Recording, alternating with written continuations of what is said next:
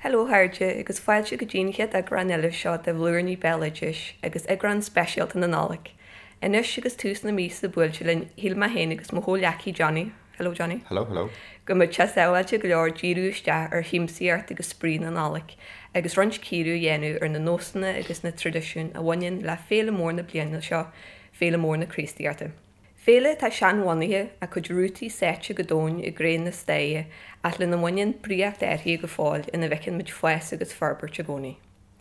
You join us for a very special festive edition of Blúiríní Béaloidis today, folks, as Johnny and myself set out to take a critical look at one of the most prominent and beloved festivals in the Irish calendar year, Christmas, na tradition and Alec. Now overtaken somewhat by the rampant commercialism of the modern age and held for ransom by an overweight home intruder with a penchant for mince pies, this midwinter festival has transformed in recent decades. But this transformation is nothing new. The story of Christmas and the festive period, as we'll come to see today, has long been one of change and rebirth. From its pagan roots as a midwinter festival of worship and propitiation of the gods of the natural world, to its rebirth as the Christian celebration we rec- recognise today, its journey tells a very human story of a people looking to a volatile, uncertain world around them and seeking desperately for meaning and security. Much like we're still doing today, Johnny. Indeed. I think. Every day. Quite appropriate. Looking for light, metaphorically and figuratively speaking, in the harsh darkness of the long winter season. Although much of the early traditions have long since faded and newer associations have taken their place, as happens, and rightly so, as always with folklore, but there's still a great deal of this ancient symbolism and evidence in our modern observances, if we know what to look for. Patterns which can be traced not only across the island of Ireland, but further afield internationally as well. And that's the beauty of folklore, as we always say here, don't we, Johnny? In that it provides the key, if you like, to look at these practices to unlock a deeper understanding of why we do the things we do when we do them. Why do we light candles in our windows on Christmas Eve? Why do we choose holly and ivy for decoration? Why do Kerry men dress in masks and wander the streets on St. Stephen's Day with a dead bird, while Finns ride abroad that day on horses? Or at least they used to. Curious yet, Johnny? Mm-hmm. Good, that's what we like. So, in the hour ahead, Johnny and I hope to get you all in the festive spirit with the answer to these questions, as well as with some other, we hope, surprising and perhaps thought provoking ideas about this familiar festival, all at once ancient and yet still full of youthful exuberance, a bit like ourselves. Marked by light and darkness, I don't know why you're laughing, Johnny, marked by light and darkness, endings and new beginnings. So let's begin at the beginning and head back to the pagan revellers of yesteryear as they celebrated not the jolly old Saint Nick, god of gift giving we know today, but rather another figure, Saturn. Fantastic. Well, I think for the longest time, the winter kind of solstice period has been one of the most important festival traditions in in Europe, not just Northern Europe, but across Europe and further afield even. And so lots of the customs and traditions and the bits the details you alluded to there and pointed to, they come from this fantastic kind of panoply of different customs and some of them pagan, some of them pre-Christian, some of them um, kind of Nordic and Germanic traditions and folkloric traditions and so on. And it's the combination of all these things that that have kind of in this synthesis that that live with us today. And when you start to pick them apart, it's fantastic. This kind of strange tapestry of saints and deities and, and Roman gods. And, We've had and such fun, gods. haven't we? Oh, it's, it's amazing. It's, it's, it's fantastic. It's so interesting. Um, but there's something quite moving about it, a lot of the symbolism stuff that I find as well. Uh, overall, I suppose, the like you were alluding to there, mentioning the, the, the kind of the, the, the message at this time, I suppose, and you have to imagine it in the context of pre-industrialized society where there's the, in winter the days are at their at their shortest, the kind of darkness reigns for this period, and around the time of the winter solstice, it's a period of, of enormous celebration, and the idea of the victory of the sun over the dark, the unconquerable sun, uh, Sol Invictus, and so on, and the idea of the return of the sun, and the, the general census or the general consensus largely have, having been that, that that the roots of the midwinter festival lie in a kind of fertility rite. Basically, this is the kind of the, the, the idea that seems to manifest basically, and so the main festivals that we that Christmas comes to us today, and you can see the earlier kind of roots in two pre-Christian pagan um, uh, uh, festivals. One of which is Saturnalia, uh, and the other of which is is Yule, uh, the kind of the Nordic pagan um, um, tradition. And so Saturnalia is, is this kind of hilarious, some of the, the aspects and components to it. Period of, of kind of orgiastic revelry and, an, and a kind of undoing of the social order, basically. And this was a festi- festivity that was dedicated to the god Saturn, who has a kind of long and complex history, really, in in uh, in Roman tradition, and. The, the god Saturn was, was believed to live under the temple of Saturn in, in Rome. And on the 17th of December, this, this festival ran from the 17th to the 23rd of December. So it was a kind of, um, there's a, week long kind of festivity largely. And on this day, on the 17th of December, all kind of normal uh, activities would, would cease. Schools would close, law courts would close. And people on that day in particular had to forego their kind of their, their the normal attire and they'd wear these tunics. They'd wear kind of casual wear basically. But not just the ordinary people, the great and the good would do the senators and politicians. They'd have to wear the kind of the lowly clothes. So everyone was kind of normalized across the, the strict kind of caste system was kind of undone. That the high dressed like the low basically. And and as addi- additional to that, they also wore um, this kind of conical leather cap, the pileus, the, the liberty cap, which is where there's the, the magic mushrooms are often called liberty caps. They have that kind of bell, kind of golden shape to them. It's from this this old hat. I don't know what magic mushrooms are, Johnny. Well, what are you talking about? It's it's a name that's still used today. It's the liberty caps for, the, Oh, for these really? kind of. I've never heard it's of so the pileus was like this this kind of um, leather cap that was worn by freed slaves to show that their status that they had been slaves, but now they were freed slaves, and they'd wear this cap. But on Saturnalia, on the seventeenth, on the first day, everyone in, in Rome would wear these caps. Oh, so there's this great sense of democratization, is there? on cur- that there's the there's period? the there's the undoing of the, of the kind of the strict rigor of the of the the social order is kind of undone basically, and so master and slave the, the, the lines are blurred basically, and so on that day uh, at the temple of Saturn, a huge crowd would assemble.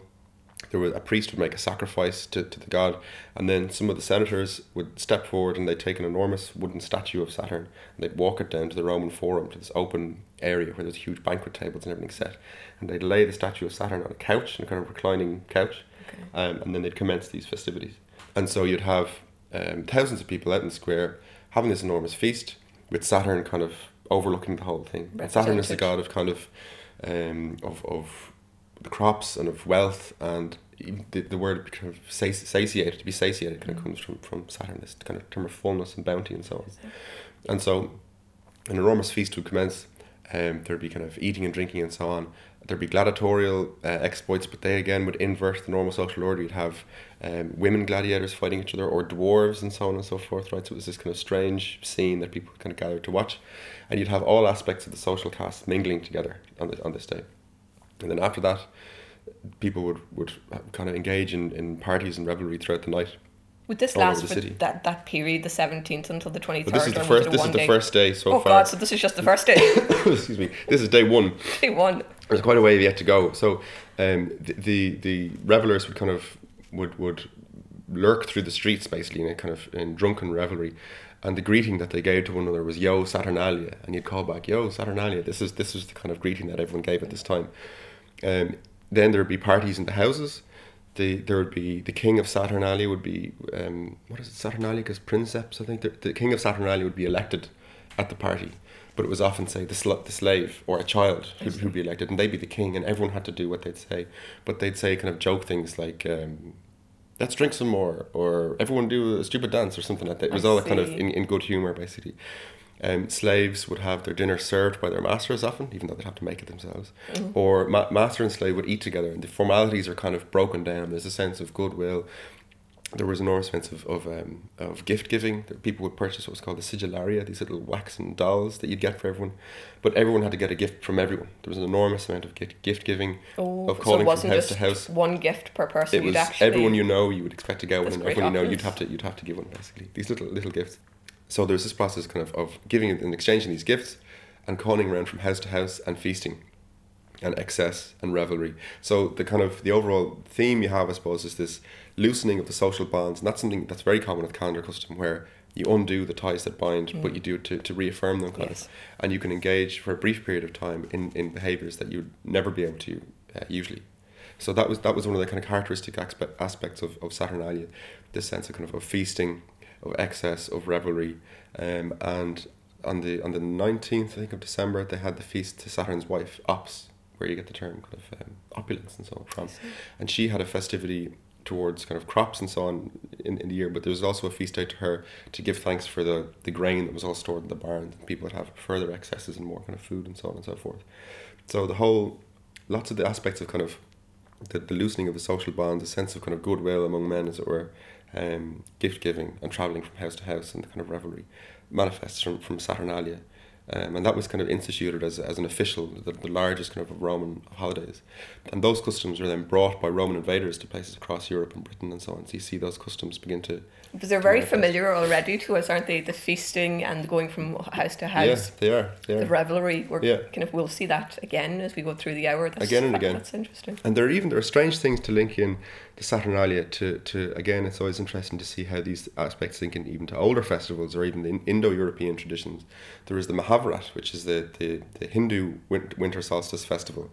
And there's a reference in the, the Journal of Royal Asiatic Society of Great Britain and Ireland, uh, a journal from 1915, and it mentions a kind of tenuous at least link um, or a small link, which is interesting to note at least, of this similar sense of this role between master and slave, a hierarchy being undone in the very rigid Hindu caste system, where the Brahmin and aspect and people from the Sudras, the highest and lowest castes, would um, kind of struggle in this symbolic struggle as part of a fertility rite. There's this, there's a, a piece here. It says that the rite was held at the winter solstice in December. It was not a festival of sowing, but one intended to quicken the fertility of the earth, and one of its chief features was the dance of the maidens bearing pitchers of water.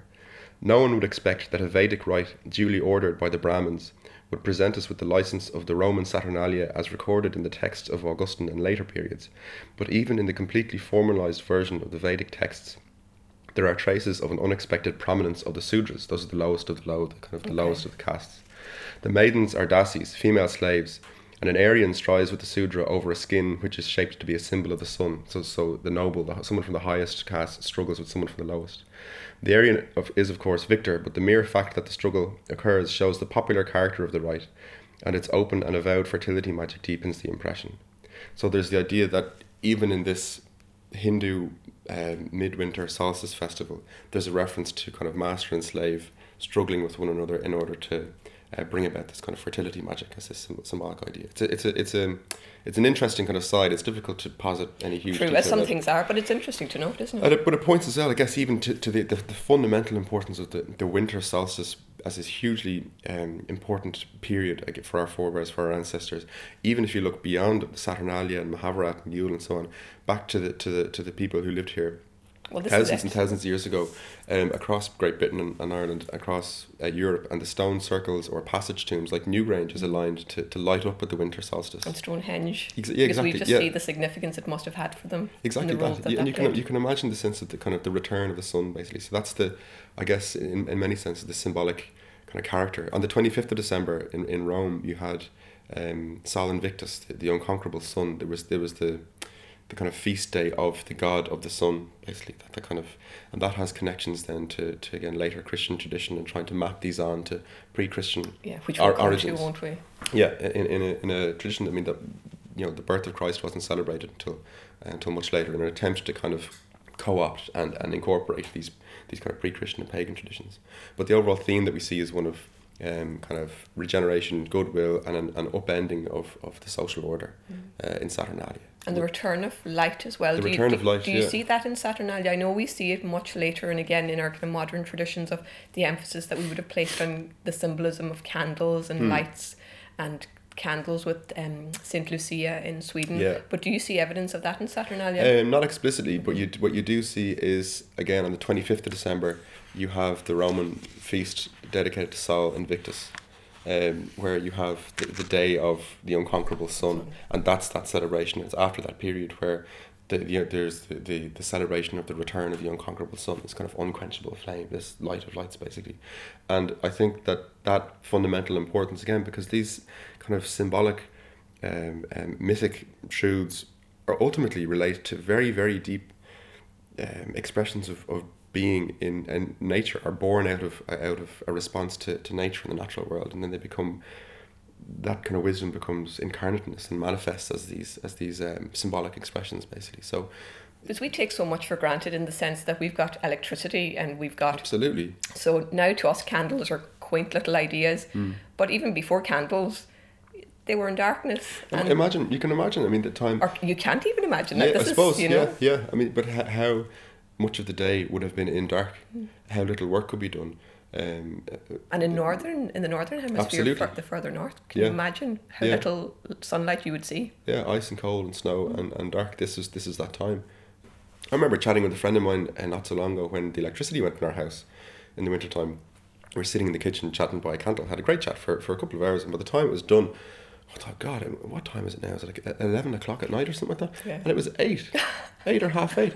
Not it, felt t- totally pitch black outside. It, to- it felt like time for bed. You know, Yeah. it's ti everything kind of shuts down when you remove this kind of the the um, you know electrical light and so on. That kind of endless uh, of the modern world, whatever. A very different rhythm begins to take. and how we take place. regulate time and perceive Exactly, yeah. time. And, yeah. and, and we've only been doing that for a very, very recent um, um, span of time, if you think about our, our overall evolution, whatever. Which is why when I come to power, I'm going to ban all electric streetlights.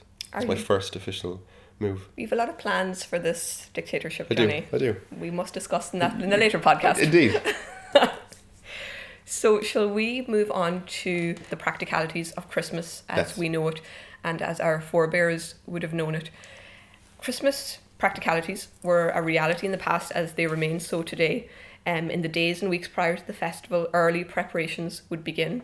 Um, it's such, kind of something that we still do. Today's the 1st of December as we're recording this. It'll be available at the beginning of December, but already we're thinking about Christmas presents, Christmas feasts, Christmas parties. So it's um, a season that brings a lot of festive good cheer, but a lot of heavy lifting and logistics for kind of older members of the family as well.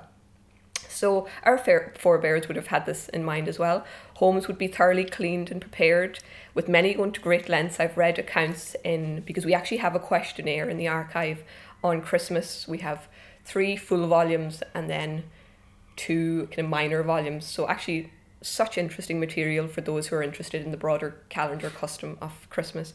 But people went to extreme lengths um, in the recent past of even whitewashing their homes at this period of time, which I don't know if you've ever whitewashed, Johnny, but it is a godforsaken practice. Horrible. Horrible.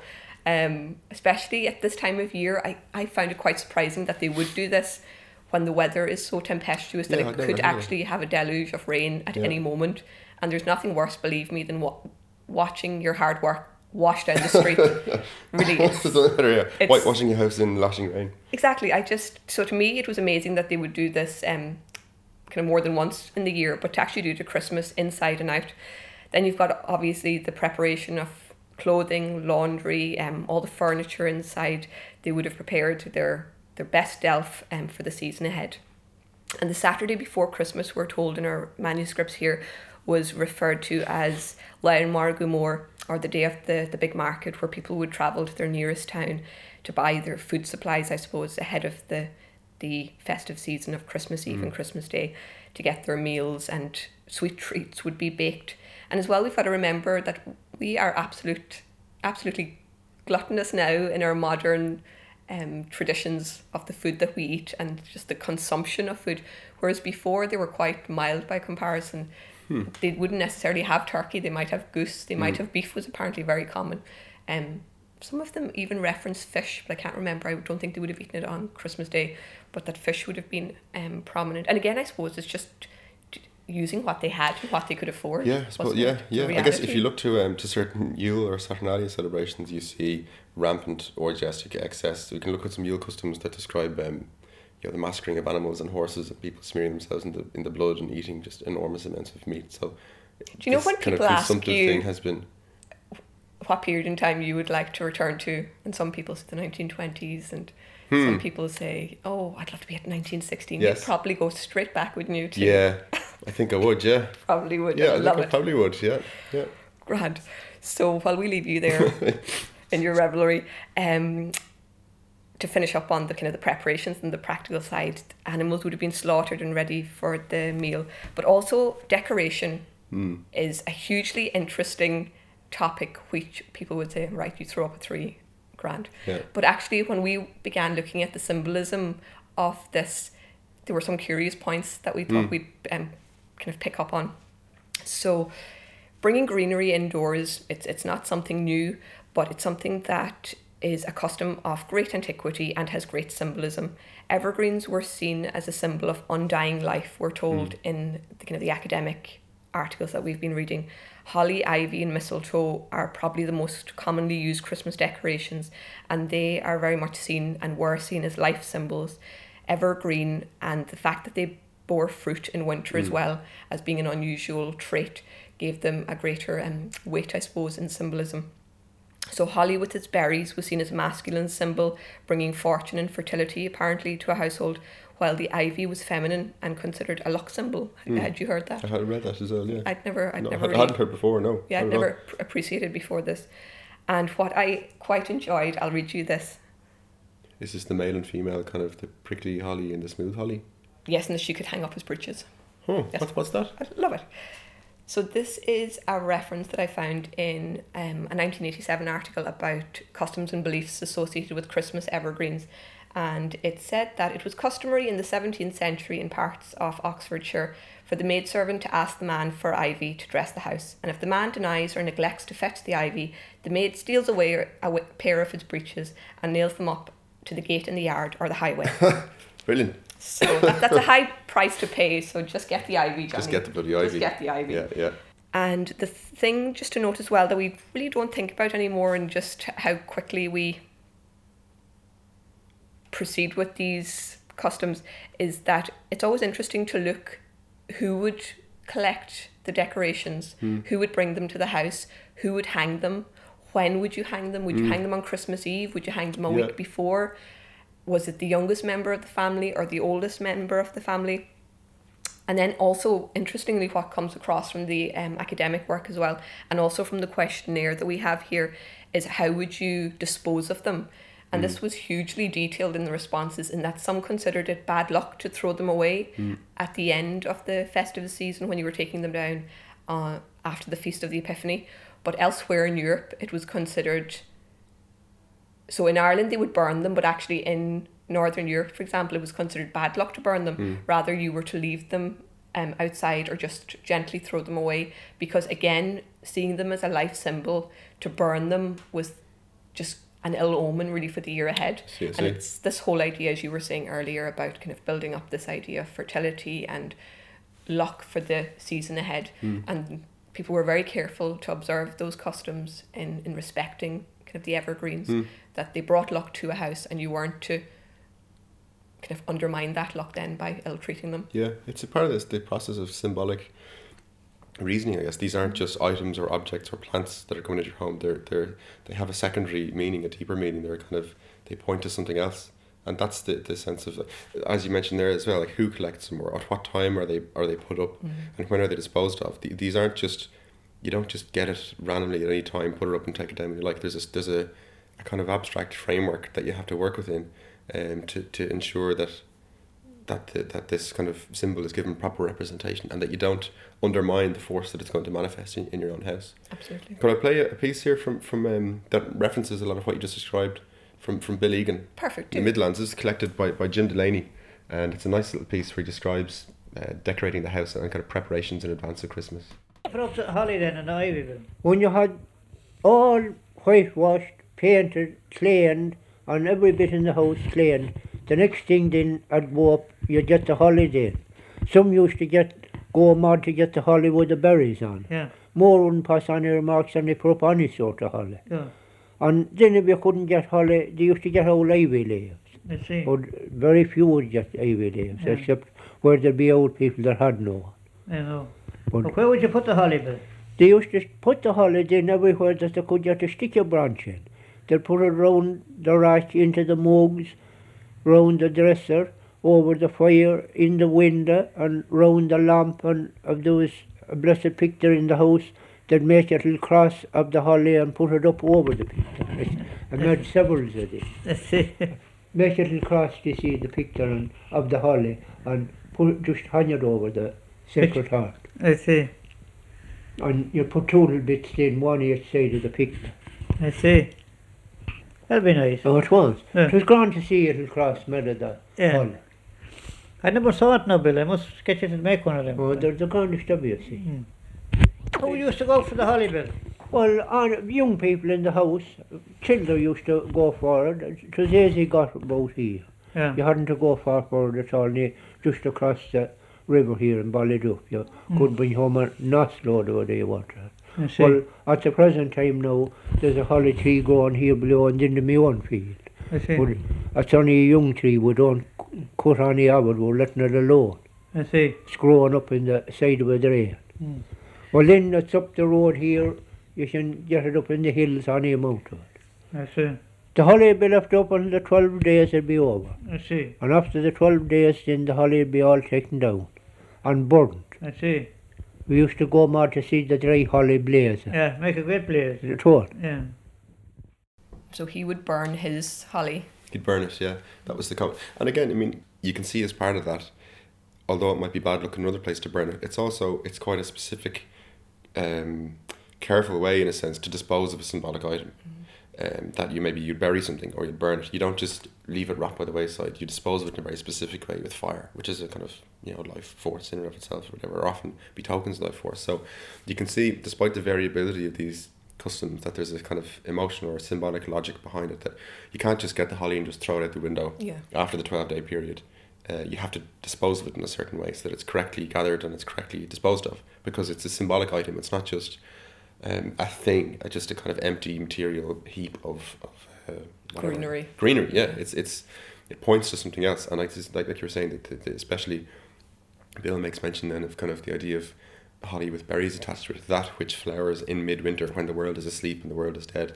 Well, you want to incorporate that uh, as part of these celebrations for the return of, of the sun and the return of um, or the promise basically of, of, of abundance later on, basically. And to touch on that point, one of the things I discovered that I'd never come across before was the Holy Thorn at Glastonbury. Oh yeah. Have you heard about no, this? I hadn't. You mentioned this yesterday. Yeah. fascinating because to me Glastonbury means music festivals, but really Glastonbury um, in the southwest of England, it is kind of a renowned site of British pilgrimage, and not just in the musical sense, which surprised me because that was very much my association. But it's been um, or it was a pilgrimage site, um, a great pilgrimage site of the Middle Ages until the Reformation dissolved it. And Ah, the Reformation. Ah, the Reformation. It all went downhill. But um, one prominent myth that's associated with Glastonbury is this, well, character, we'll call him for the sake of this legend, Saint Joseph of Arimathea, who brought Christian Christianity, it said, to Glastonbury and planted there a holy thorn. So some of the legends vary. Sometimes he planted um, the thorn, but also there's an idea that he placed his staff on the ground from which sprouted this evergreen um, holy thorn which blossoms in spring, but then also interestingly, as you were saying about this idea of blossoming in midwinter, it blossoms on Christmas Day as well. And it's still a tradition that's observed annually. I've kind of gone and looked it up and read a few articles about it, and it's, they take it very seriously. Good. They, quite right, we love a bit of tradition. And it's a calendar custom that's observed every year. They cut a part of it, they retell the story as hmm. again this kind of affirmation of tradition and the, I suppose, renewal of community ties, I Yeah. suppose, in a way as well. And then sprigs of it are sent to the Queen each year, hmm. apparently, and it's been done for generations. Amazing. But it's this idea that the Holy Thorn is very much a part of Glastonbury's kind of vernacular Christian culture. Hmm. And it still grows at Wearyall Hill. If you're ever there, you're more than welcome, I think, to go and see it. Um, just that you don't touch it because they get a bit, And rightly so. and rightly so, I suppose, that they get a bit temperamental if you start ruining their natural heritage. But it, it's there, it flowers um, on Christmas. But one of the interesting things was we we were speaking, I think, in one of our podcasts before about the change in the calendar from the Julian calendar to the Gregorian calendar. Um, and there was a period just as it changed, I think in 1752, the calendar changed. And everyone was waiting on Christmas Day for it to bloom, and it didn't. Huh. It actually bloomed on the 5th of January as if it was adhering to the old That's fantastic. Christmas calendar. Yeah. And they were like, well, this is obviously. Like the monks on Skellig Hill. yes, exactly. So That's they're like, brilliant.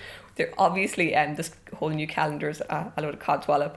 But That's fantastic. yeah, so this idea of the evergreen and about the natural world and working with what you have Mm. and the symbolism of that and fertility and growth in this midwinter festival Mm. is something that very few people would probably think about when they think about Christmas.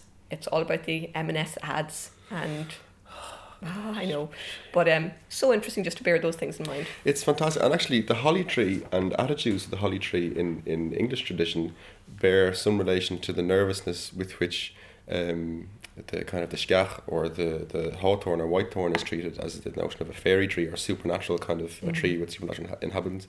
There are similar or are similar customs or traditions relating to uh, the cutting down of holly bushes and that you don't do that. And, and I was reading even a piece from um, a, a woman in the 1980s and she was describing how they, they had cut this down but they left it hidden in a laneway outside their house under other rubble or material so that people wouldn't see that they'd cut a holly bush down because there's a rel- general reluctance to kind of go near this tree and interfere with it in the same sense that um, that you find often in Irish tradition relating to the white thorn tree or the, the fairy tree, the tree that looks as though it hasn't been planted by a human hand, it stands alone in a field, this kind of thing. But um, that's fantastic. I'd, ne- I'd never heard about that. I didn't know about that at all. And to finish up on that, we have the Yule log, Yeah. which um, or block na Nollaig, which would have been um, very common in Ireland. This it used to be a, a piece of a fir tree that would have been burnt at Christmas, and again, the idea of the ashes would be used for divination around this period as well, which is kind of a common motif in, in Ireland. But yeah, a lot of kind of the natural world coming in to the interior home at Christmas. And one of the things I love, there's a reference here from one of the questionnaires on Christmas Eve from this is from County Clare, where the gentleman writes, Chini more than Nollaig. About 5 pm or 6 pm, the an enormous fire in the kitchen would be lit with a huge block of what he calls goosh, yush, which is um, fur. And the rosary would be said then. Christmas greetings would be exchanged after the rosary. But what I particularly love, usually usual rosary and in brackets with trimmings Oh, excellent. said later on. So there's this um, idea of practical preparation for Christmas, but there's also great spiritual preparation, as Yes. in the past, that there would be a huge amount of rosaries and additional prayers said Mm. at this time, and people would be encouraged um, rather strongly to attend Mass regularly, Yes, indeed, yeah. even those who very kind of rarely frequented the Yes, doors of the church Indeed, darken the, the hardy doors. usuals, they'd have to go. Yeah, exactly, So, yeah. A lot of practical and um, spiritual preparations for Christmas. It's um it's a particularly interesting aspect of it. I mean, even Yule is, is is the other kind of major area from whence are received the majority of our um, of our Christmas customs and traditions as they manifest today. Um, I mean, like you mentioned, the, you know, the, the the Yule log, and that has a particularly kind of old derivation, and there are kind of references to it. Uh, but as well, I suppose th- there was the idea that this was a kind of fertility symbol that was kind of chopped down and burnt. And Yule, I, I thought that the initial reason that we had a kind of the 12 days of Christmas was an account of the shift between the Julian and Gregorian calendars, and that the date shifted, and that that's why uh, there were, there were it turned into a kind of larger phase. But it actually comes from from Yule was a 12 day festival. Um, that was celebrated at at a midwinter festival. Typically, Yule was understood really to, to occur somewhere between November and January, and there was no set kind of date as far as I'm aware for it. But it was was it um, Haakon the First, the the king of Norway, who Christianized Norway in as late as the twelfth century. So it's much later than Ireland. So it was in the fifth century, whatever. A, a, kind of assigned it to the, the, the more Christianized kind of date, which itself was set by Julius the First, the Pope in Rome, who set um, the twenty fifth of December as the birth of Christ that would then be celebrated, which wasn't celebrated. There's no scriptural kind of basis for, for this celebration, but it was an attempt to incorporate these kind of pagan and pre Christian traditions. But at Yule, there was um, there were the fertility rites and magic. There was the, the burning of the Yule log, a huge kind of log that was cut down from from a, from a tree, from the fir tree, as you mentioned. There were sacrifices made, and often to to the kind of um, uh, female mother spirits, or, or, or, or at, at the time. And so there was Mother's Night in, in Germanic tradition on the twenty fourth. That was the um, the, the festival that was observed. Uh, Bede, the, the medieval English historian, mentions that in, in the 8th century he talks about um, uh, Mother's Night celebrations. And so this is the kind of the, the, the indigenous midwinter festival observed by the historic Germanic peoples. It's connected then with Wotan, Wotan with Odin, um, who's the kind of the, you know the, the leader of the wild hunt, the kind of the um, the master of the Furies, or whatever. He was sometimes called um, um, Yulnir or or Yule Father, the Yule Father or, or Yule One, and so th- there was kind of these kind of connections in in um, or, or celebrations in, connection with this this kind of midwinter festival. There's a fantastic quote um, from the, the Icelandic scholar Snorri Sturluson who writes uh, in around the, the 11th or 12th century. He describes this, the kind of the, the Yule customs basically. He says that it was the ancient custom that when sacrifice was to be made, all farmers were to come to the heathen temple and bring along with them all the food they needed while the feast lasted. At this feast, all were to take part in the drinking of ale. That'll do. Also, all kinds of livestock were killed in connection with it. Horses also, and all the blood. He goes on to describe then. All the blood was smeared and sprinkled about the temple, and the walls inside, the walls outside, on idols, uh, and likewise on all of those present.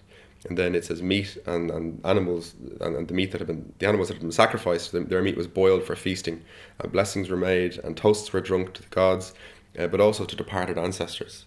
So you have a slightly more blood smeared version of the rosary occurring there insofar as spiritual preparation at a certain time Mm. and a period of feasting and excess and divination and kind of fertility magic and so on. And so, I mean, even for example, the Christmas ham as a kind of Christmas food that's from, from Yule. Really? That, that kind of is that incorporation in England. I think it's even in parts of, is it Oxford maybe? I could be incorrect, but in England, as far as I'm aware, they, they would eat um, at Yule a pig's head. Not Oh. just the you know the pig, a, but the pig's head. So this is kind of there's a symbolic aspect in, in And there's something well. in the north as well about a boiled ox's head that I read. so that's I I guess it's part of this kind of these Yule tide celebrations again. Your Christmas tide, Yule tide, this twelve day period, Saturnalia is this kind of week long period, this midwinter solstice period. That was also then that was looked down upon with very kind of um, um, again. There's often that tension between aspects of folk tradition and the formal church of Christian church, especially. Where they try to kind of quash and quell these kind of these practices, but you have say um, you have the presence of, of Roman soldiers invading Britain and bringing with them the customs of Saturnalia. You have the indigenous midwinter festivals, of the Germanic people celebrating Yule across Scandinavia and Iceland and Norway and, and England and so on and so forth.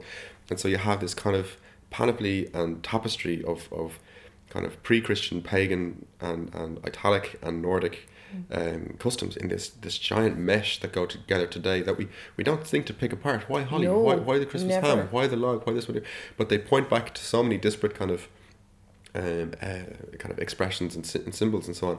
But that point largely are, are, are kind of born out of, of nature and of the north. In particular, I suppose the, the the customs and traditions and reactions to being of the, the northern peoples of Europe, basically in, in many ways. But in in um, the, the, the references to kind of to Christmas and celebrations of Christmas and the kind of orgiastic revelry and rioting that often occurred in the streets as well was looked upon very dimly by the by um, those of a more puritanical spirit. Um, in in sixteen fifty two, I think I think it was sixteen fifty two, the execution of Charles First, uh, Christmas was banned, and under under the protectorate that was uh, when when Cromwell was the kind of the protectorate of, of the the Commonwealth, um, Christmas was outlawed as this kind of yeah, just this kind of degenerate um, pagan feast that had nothing to do nothing to do with kind of with um, with scripture or Reformation or whatever. That lasted maybe until sixteen fifty eight or fifty nine. I think when people just demanded that it be brought back. But the, the descriptions of, of Christmas at that time in, in England and so on were these kind of just orgiastic murderous revelry basically, as opposed to kind of goodwill and it's not, the kind of Dickens Christmas Carol. Kind of I see. But um, that lasted then. That spread across to the to the the kind of the, the Plymouth Brethren of New Englanders in, in America, who banned Christmas for hundreds of years, um, and and viewed it as this um, this kind of totally um, awful and, and kind of pagan feast. I have a quote here from, if I can find it, um, from a certain reverend, who who, where is he gone? Yeah, Cotton Mather, who in 1712 had an Xmas sermon, a Christmas sermon, says, Can you in your conscience think that your holy Saviour is honoured by hard drinking, lewd revelling, and by a mass fit for none but Bacchus or Saturn?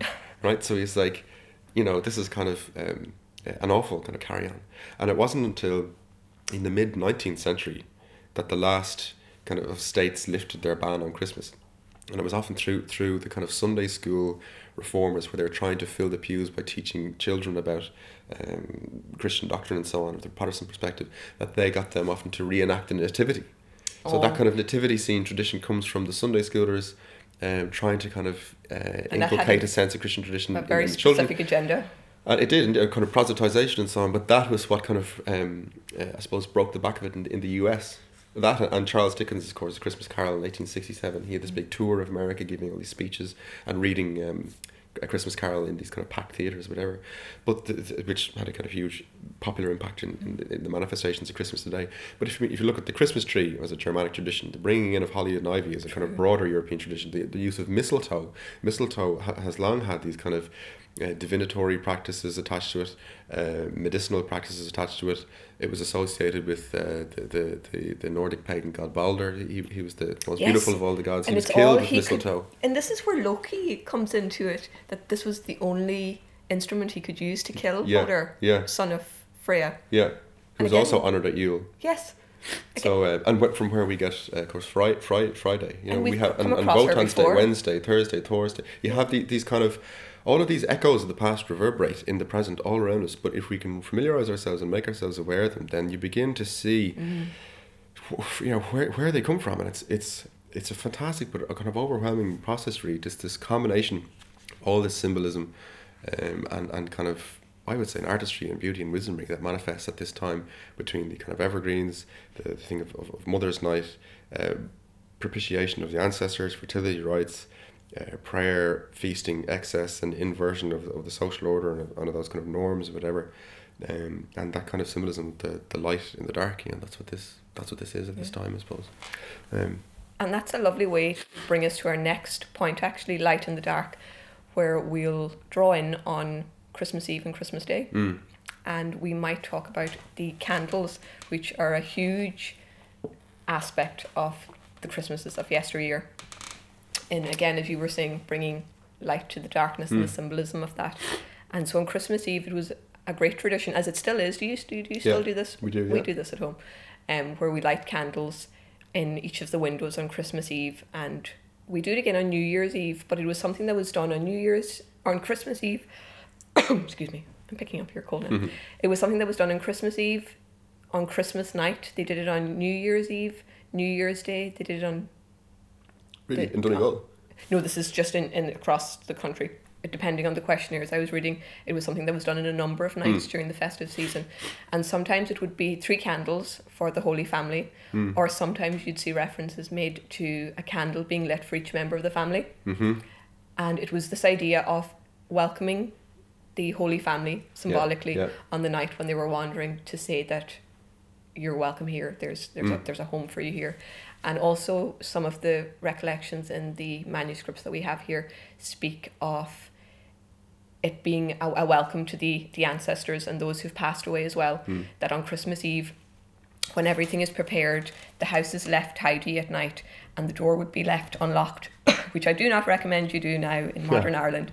But everything would be left tidy, a meal perhaps or food left out, and the door left unlocked for those who were looking for um, succor and comfort on Christmas Eve night. I have a piece recorded here, Patrick Fortune, um, material recorded from him, where he describes kind of singing of Christmas carols and so on and so forth, but also this this um, widespread tradition of leaving the candle in the window. What's this Uh, you're going to this, tell this, me? this was this was in in in, uh, in, in the old place in in uh, Charlotte Street. Yeah.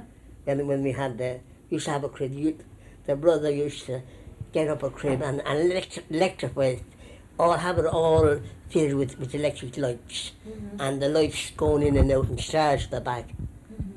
And they usually every every Christmas Eve, we the family used to gather around the crib, and we used to sing uh, Christmas hymns, the Day, the Dayless, and, and, and, and Noel, and, and Silent Night, and all the the uh, Christmas hymns. Yeah.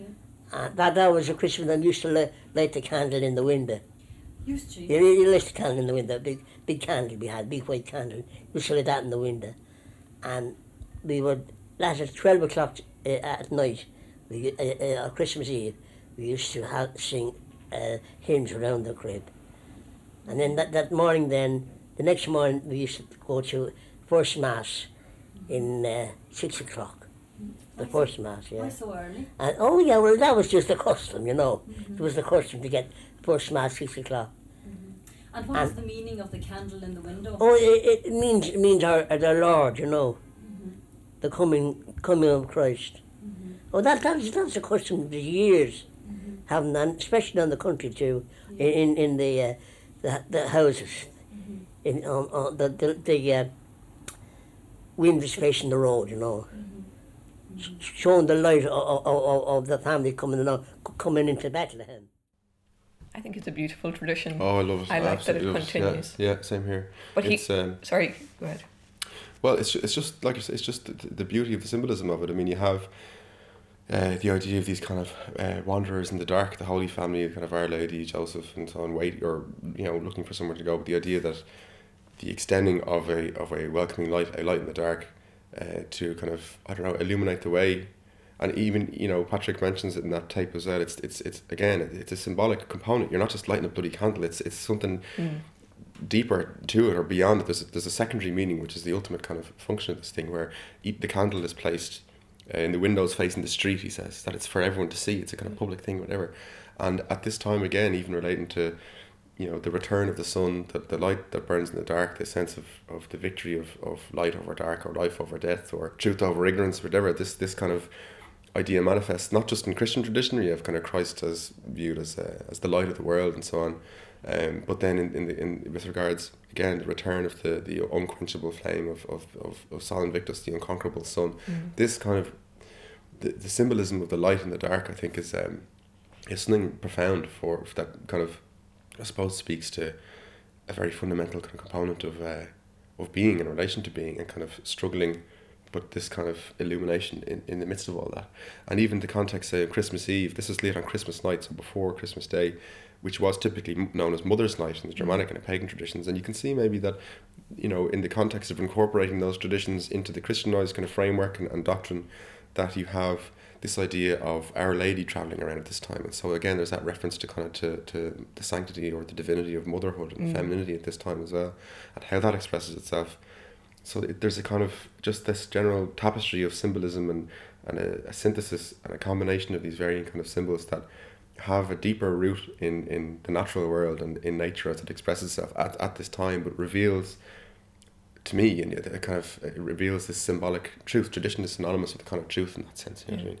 And so you can do something as simple as lighting lighting a candle in the window, but it speaks to something Far uh, deeper. far deeper, and it's it's uh, it's just I think it's so beautiful as, as a kind of as a symbol. But so many of these things are at this time. But uh, But I love on the 7th of January, it'll be doors locked, curtains closed, oh, good luck. ring me before you come. yeah, yeah, yeah. A, a giant kind of bleak uh, January awaits. Yeah, but for now, it's a kind of it's uh, you know wanderers in the dark are welcomed in. The door is open, and there uh, there is a light that um, that never goes out. To quote Morrissey, you never thought I'd quote Morrissey. Oh, well, there's a first time for everything. I have to edit that out. But one of the things that I picked up on there from um, the tape was this idea of going to mass in the morning, and we were saying this. We used to go to midnight mass in Donegal, which hilariously we still go to, but it's now at eleven o'clock. But we still call it midnight mass. But you would go in the morning, I always went to the early mass in the morning. Yeah. and critically, you didn't get to open your presents until No, you came was back. it was the custom in my house where we'd go to wake up in the morning, um, after the to the early mass, so maybe half seven or seven even, um, back to the house. My father would cook a fry, cook a breakfast, and after that, one got to rip into one's gifts. I could never understand the uh, unbridled uh, kind of. Uh, joy of many friends just like up and into their Christmas. Absolutely. no, no, no, no, no. It has to be tempered by um, all manners of early hours of early mass, hours and hours of mass, and then that that was the thing for us. Yeah, the first mass, and then back and then breakfast, and then Self control was very admirable in your house, Johnny. Indeed. Well, I'm I not was sure about that. up But and out of bed at oh, four. were you really? Yeah. Yeah. that's amazing. Just that sense of anticipation. Oh, it's so exciting! It's and so wondering if you'd been. you Yeah, know. I remember as a child, you know, waking up and there's some little gift at the end of the bed or some some little thing kind of in the night. This was often left at the end of our beds as children. You know, to be like our parents would Oh, leave some some That's a small bit of gift. disconcerting. No, it was, it was great. It was so exciting. You'd wake up in the middle of the night like ah, and there was some little kind of present there. So Father Christmas is wa- wandering around the house. Well, I suppose it was kind of it was uh, it wasn't tempered with any sort of paranoia. It was a very benign and unpleasant scenario. Well, we're Um, going to touch on the um, very famous Saint Nick Hmm. shortly, but um, before we do, although we take him for granted and await him anxiously each year, one of the great hilarities in the manuscripts was the idea of when he first came to Inishbofin and how he frightened the women folk there. And one of the this is actually one of our followers online who fo- who found this so a big lovely. yeah it was lovely. So a big thank you um, to her for unearthing this. But I'll just read it out quickly. And this is collected from Neil O'Duhy by Shen O'Hoy in 1944 and it's in Irish um, but it's this idea that Santa Father Christmas was not a phenomenon known in the 19 um, or in the early 20th century. So this is when he first came to Inishbofin Ní ró le omrar Santa Claus na rí mar sin a hat na Harbí. Níor thula mo wahéir na duineir béad in na seanhaintúir trechtta na gró omrar a lihéad de a a Harbí. Bhí mar Easter in lein seo san náam agus go leor acu na régan na lena riamh agus nar ó facail bar lecu agus níorhla si sin omra ar in an nearhuaasla seo i bhí le hart nuas sim le íhannálaigh, go dtí gur chuila siad maistres na scalaí canse. Waidjin waie dúú banachúla se bhanile, Nelas gon go dén sort fada tal le hart nuas ag na poisí hannála a Harbí.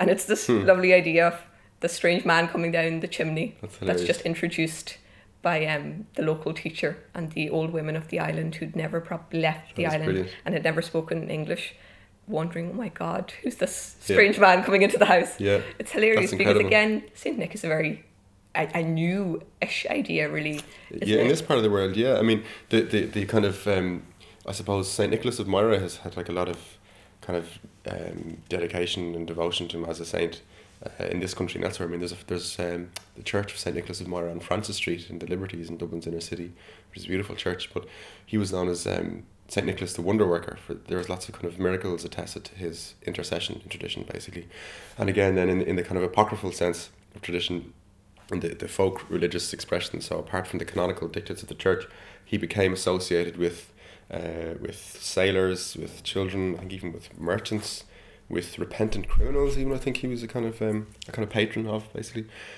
But he became associated with the idea of kind of secret gift giving, um, and he also became a patron saint of children. There's a story about. Um, there's a famine and a butcher lures three children into his house and he promptly butchers them all and he has them in a barrel and he's curing them to make them into pies basically as you do and so St Nicholas comes along sees through this and um, punishes the man and regenerates restores revives the children to their to, life.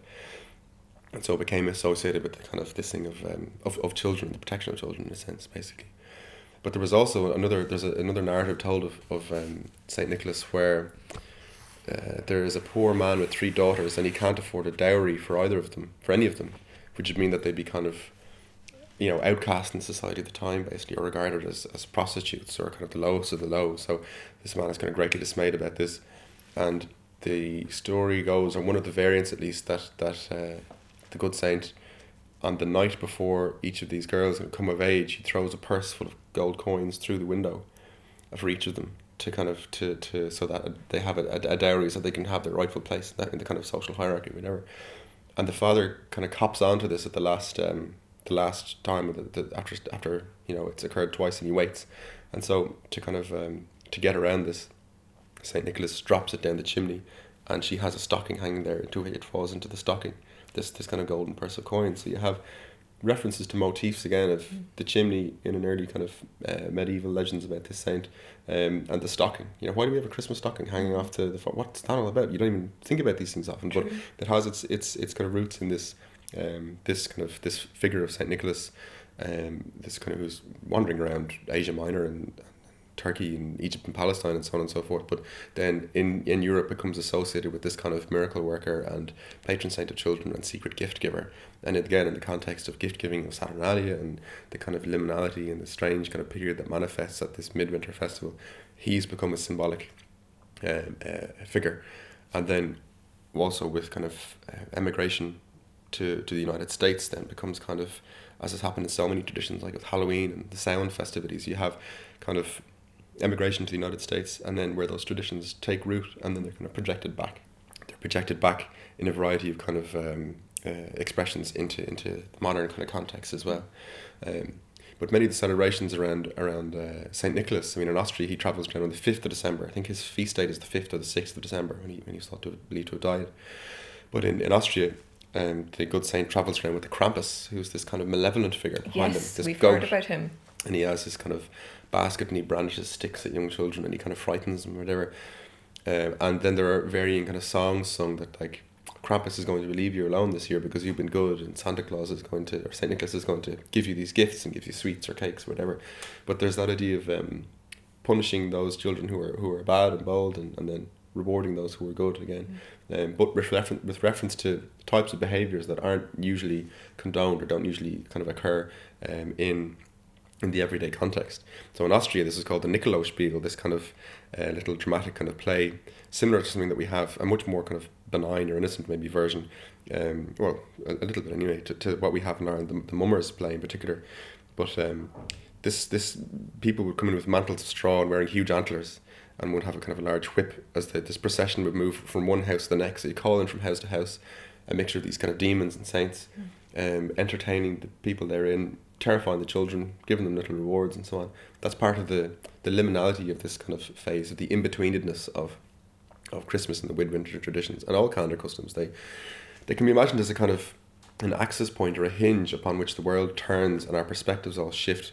But there's a huge amount of kind of a huge focal point or of of, um, of lore and custom and tradition and symbolic um, expression that often finds itself in total opposition to what the normal modes of being are. So people are anonymously traveling around from house to house, or again in Ireland we can look at the, the mummers tradition where, um, or with the Wren boys on the twenty sixth of December who go out in honor of Saint Stephen and so on.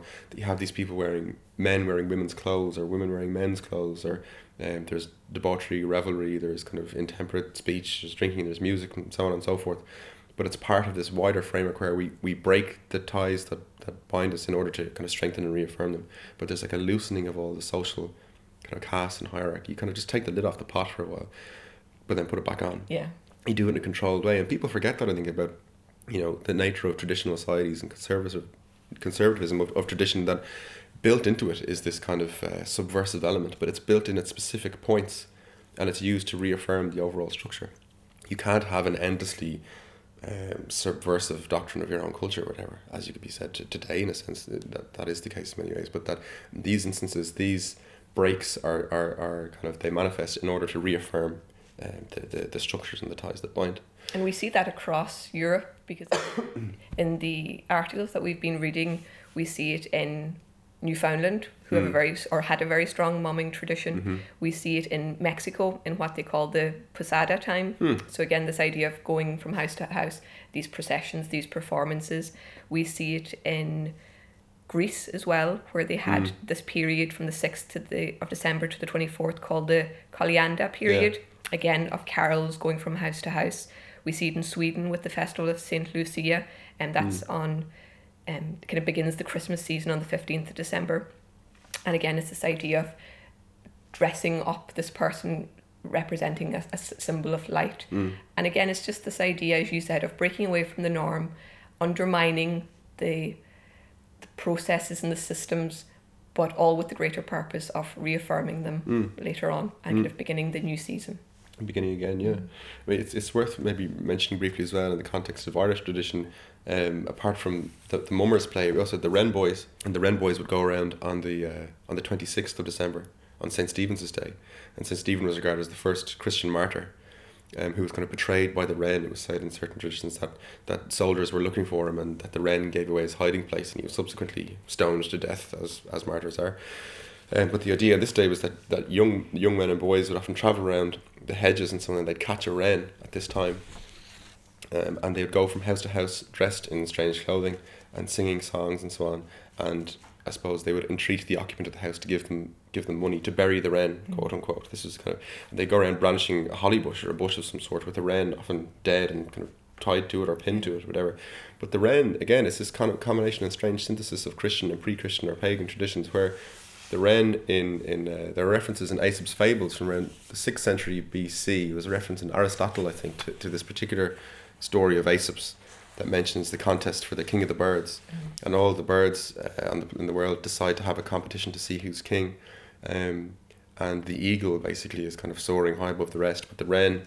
The, the kind of treacherous wren has tucked himself away under the eagle's wing, and when the eagle is at its absolute height, the wren pops out, and it's just slightly higher, and so is promptly declared the king of the birds.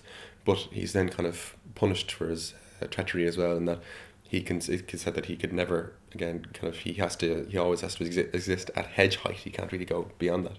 But the names for for the wren all over Europe are things like uh, Basileus or Winterkönige or Hedge King, Winter King, or just King. They The references to this Tyrolean kind of, in Irish. it's strange that the Dreoilín and then the Wren and you know, they don't have this kind of reference to him, his kind of kingship or whatever.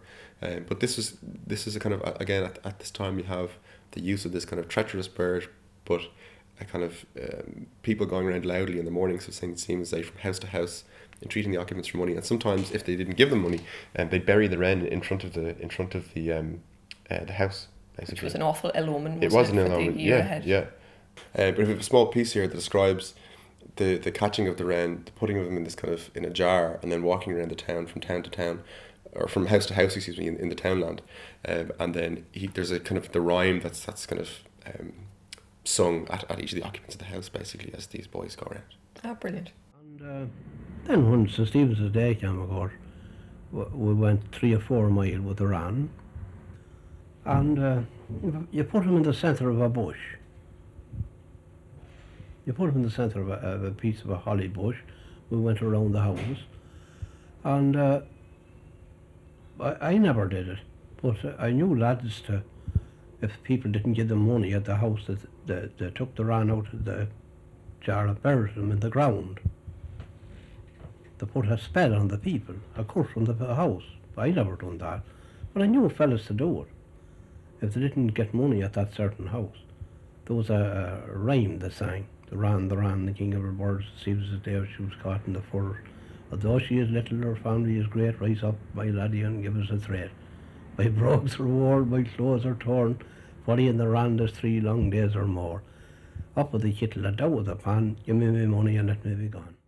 And to finish up on St. Stephen's Day, it's worth noting that in Finland they have St. Stephen's Day, but called Panny's yeah, Day. You mentioned that. What's that? I don't. Again, it's this procession of boys, we're told, that would have dressed up in straw and they would have had the Tapani figure of St. Stephen, um, the first martyr. And he would be either ride on a horse or be pulled in a sleigh, pulled by a horse. Um, and they'd visit houses and perform a song and dance Seriously. Yeah. A little effigy of, of the. of, of Saint saint. Stephen. Yeah, and again, it's fascinating that this they have a ballad, the ballad of Saint Stephen, or the ballad of the song of Tapani, sorry, that they call it, that apparently was influenced by Brit- or English tradition, Hmm.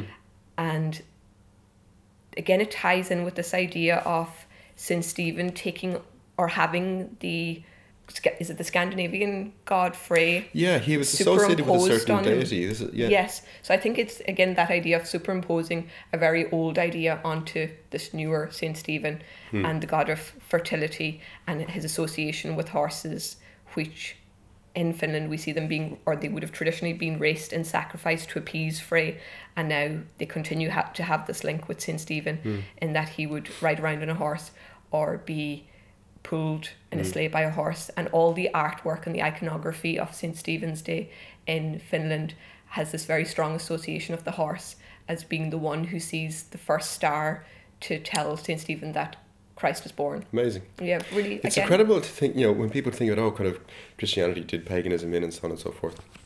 Pa- paganism, it kind of it peeps out from behind so many aspects of Catholicism in particular, you know, in, mm. in the saints that become, uh, that, that take the role of these deities and the kind of the synthesis of these things, these energies carry on, they, these echoes reverberate and they carry on. The symbolism maintains itself and that it's, it might be kind of not clearly known by um, people might be kind of ignorant in many ways of these traditions or the, or their deeper meanings or origins, um, but these kind of forces of these these these deities and, and pagan figures and so on aren't aren't gone, but the, those living waters still run through often the worship of of, uh, of saints and, and other figures who, who manifest in, in popular tradition.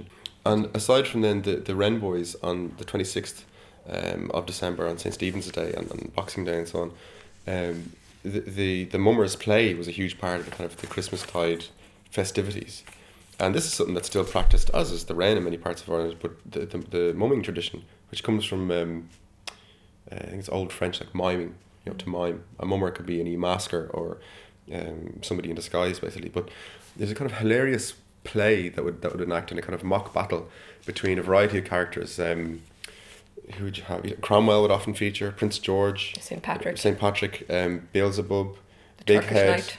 the Turkish champion, the Turkish Knight, uh, Big Head, uh, Dilly Doubt, Johnny Funny. It's this amazing kind of raucous, slightly um, macabre, kind of grim and very boisterous um, and violent kind of mock play where these figures are introduced one after the next. Uh, the doctor, of course, is the main character as well. The hero comes in, the champion comes in. Uh, he's slain by his opponent. The doctor comes out and he, he pronounces a kind of um, a rubbish nonsense magic over the hero, who then he revives. The champion goes on to fight his opponent and is victorious. And then um, Johnny Funny often goes around to collect the money from the jar. and then there's music and dancing and singing, and that music often would be, or the, the money would often be gathered up from that, um, and used to kind of put on the mummers party, uh, that would take place. At, and that people then would kind of generally assemble and attend to. But they'd call in from house to house, they'd burst into the houses making raucous noise and so on and so forth. And it's, again, it's kind of the breaking of the normal ties, but part of that broader European tradition of kind of house visits, of Christmas visits between the Nikolausspiel in Austria, um, the, the mumming scenario, the Tapani that you mentioned of, in, in Finland. Uh, even in the Saturnalia, there's a kind of case of, of travelling from house to house, and, and that sort of uh, manifestation is one of the key components of um, of this kind of Christmastide win- midwinter folk tradition. And we should say mummers are known more in the north of Ireland And and the east, and the, yeah. yeah. whereas It- Wren boys are more to the south. Yes, yeah, in, in Munster and so on, and, and so the mumming traditions would really would be a, bor- a borrowing from from uh, English and British kind of tradition. This And, you see some of those figures like Prince George and Cromwell, or it might be in England say Prince George against the, the dragon as the opponent, but then in Ireland it might be St Patrick versus Prince George. It's it, there's an adaptation. I mean, in more recent uh, um, mumming. Um, um, festivities, you'd see people like Saddam Hussein or George Bush or, or Tony Yeah, Blair. Of course, yeah, because it just points and to these kind of mock figures. But there are hilarious references, you know, to the Battle of, of Waterloo and uh, battles in Flanders and Prince George talking about um, beating the Dutch here and there and the Turkish champion coming. So you have these kind of you know mid nineteenth century kind of little rhymes about these kind of characters uh, as they, they go about their business in this kind of uh, semi maniacal little play. approach. But we see when we're digitizing the scrapbooks, I've kind of I've been going through one recently, and mummers are appearing a lot, and it's this idea, as you were saying, that it's a masking tradition. So it's not necessarily always associated with Christmas because there are references in the scrapbooks of competitions, kind of mumming competitions throughout the year, where they would put on shows. But at Christmas, there was a particular I suppose, script that was associated with Christmas because Father Christmas would appear Yes. and um, a hugely popular tradition. Indeed, yeah. I have maybe a piece to end with a, as our treat from the archive of, from the mid 1980s, the Ederney Mummers in, in County Fermanagh, um, who are kind of a troupe, and there's a four and a half minute, a quite hilarious kind of piece of them as they go about, introduce themselves, um, and then kind of begin to, to engage in the sing and dance and, and, and revelry of Christmas time. Well, we shall leave our listeners with just the best festive wishes, Indeed. and we'll see you in the new year. We shall. We have to bid Io Saturnalia, God Yule, Merry Christmas, Beannachtaí na Féile. Gadira Chay. and We'll see you in 2018, hopefully. Happy holidays. Delighted. Delighted. Good buzz. Right. Gonna go over an hour, I'd say. Yeah, but sure, maybe But it's for Christmas. Christmas, it's alright. That'll do us. Christmas mummers and all. Come on come on. Here comes my house Father Christmas. I wish you all a Merry Christmas and the right New Year with pocketfuls of money and barnfuls of beer. Room, boys, room. Give us room to rhyme. We'll show you some activity about the Christmas time. Active age. The liquor after what can be acted on the words I say. Come on in, Oliver Cromwell, and clear the way. Here comes I, Oliver Cromwell, as you may suppose. I conquered many nations with my long copper nose. I made the French to tremble and the Spanish for to rue, and I bit the Jolly Dutchman on the plains of Waterloo. If you don't believe what I say, enter in Jack Straw. He'll clear the way. Here comes old Jack Straw, such a man you never saw. I kicked the devil through a rock, through a reel, through an ice spinning wheel, through a bag of pepper, through a miller topper, through a few shank bone. Such a man is never known. You don't believe the words I say, enter in Green Knight and he'll soon clear the way. Here comes I, Green Knight, with my machine gun here to fight. My head is made of iron and my body's made of steel. Are made of hardware, and any time there's a battle on, I'm ready for the field. You don't believe the words I say, enter in Prince George and he's the other way. Here comes I, Prince George, from England I have came. I fought in France and I fought in Spain, I don't give a damn, I'll fight again. If Ireland's right and England's wrong, where's the man before me stand? I'm the man before And you who are you, sir? I'm the Turkish champion. Where are you from, sir? I come all the way from Turkey to fight you, sir. I'm here to fight you, sir. Right there, sword. Oh, Fred, no, Fred, what have you done? Look, you've just been playing my only son. He challenged me for the fight with my bright sword. I cut him right, and that's why he's lying on the floor tonight. Oh, where's the duck to do the fight? To cure this man that lies on the ground. Here comes my old Dr. Brownlight, the best old doctor to be found. You How you wicked doing, doctor. Have you got problems? Yes, very bad What's trouble. happened? Tragic accident here. Before you start, what can you do? I can cure all plagues, the plague within, the plague without, the palsy or the gout. If there's nine devils in, I can knock ten out. Well, that's not bad going. Yes. Do we Do see you use a plaster on cases like this, doctor? It's a bad case now, his pulse has stopped. Oh, dear. Yeah. Oh. I use the rue, the crew, and the filly, of the fee, and the heart's blood of a bumbee. The oil of a zambuck, and the sweat of a tough bank, and the goose's leg, and the wild duck's egg, and the heart's blood of a cold potato. Yeah. All these things mixed together, put into a blather, and stirred up with a green cat's feather. You rub that on him hot and cold, as hot as he can throw, and if you don't have a cured man before day, I'll ask no pay. Oh, you get your pay, doctor. Don't be worrying about that. Oh, now you said that before, and I didn't get it. Oh, but it's as good as money in the bank doctor. Oh, how do you do? I have a little bottle here in the waistbands of my breeches called Hocus Cum Pocus, the Isle of Champagne. Rise up, dead man, and fight again. oh, head up, yeah. Ah, once I was dead, but now I'm alive. God bless the wee doctor that made me survive, hey. And if you don't believe these words I say, after an old baggy bum, he's out there. He'll clear away. Here comes I, we found you both. And over my shoulder I carry a slope. And in my hand a dripping palm, I'll think myself a funny me on. You don't believe the words I say. After that big head, and he'll clear the way. Here comes I, I haven't come yet. Big head and little wet. My head is big, my body small. I'll do my best to please you all. If you don't believe the words I say, old Hector lead the way. Here comes I, Earl Hector. Earl Hector, the devil's sister's son. And if I could get an old doll about four score and ten, down with that bring her for a bit of a run. And if you don't believe the words I say, enter in devil doubt, and he'll soon clear the way. Here comes our devil doubt. If I don't get money, I'll sweep you all out. Money I want and money I crave. If I don't get money, I'll sweep you to your grave. And if you don't believe the words I say, enter in friendly Funny and he'll clear the way. Here comes Ivy friendly Funny. I'm the man collects the money. All silver, no brass. Bad money not pass. I have a big jar under my arm. A couple of bob will do no harm. And after that, your pleasure. Music, please. Música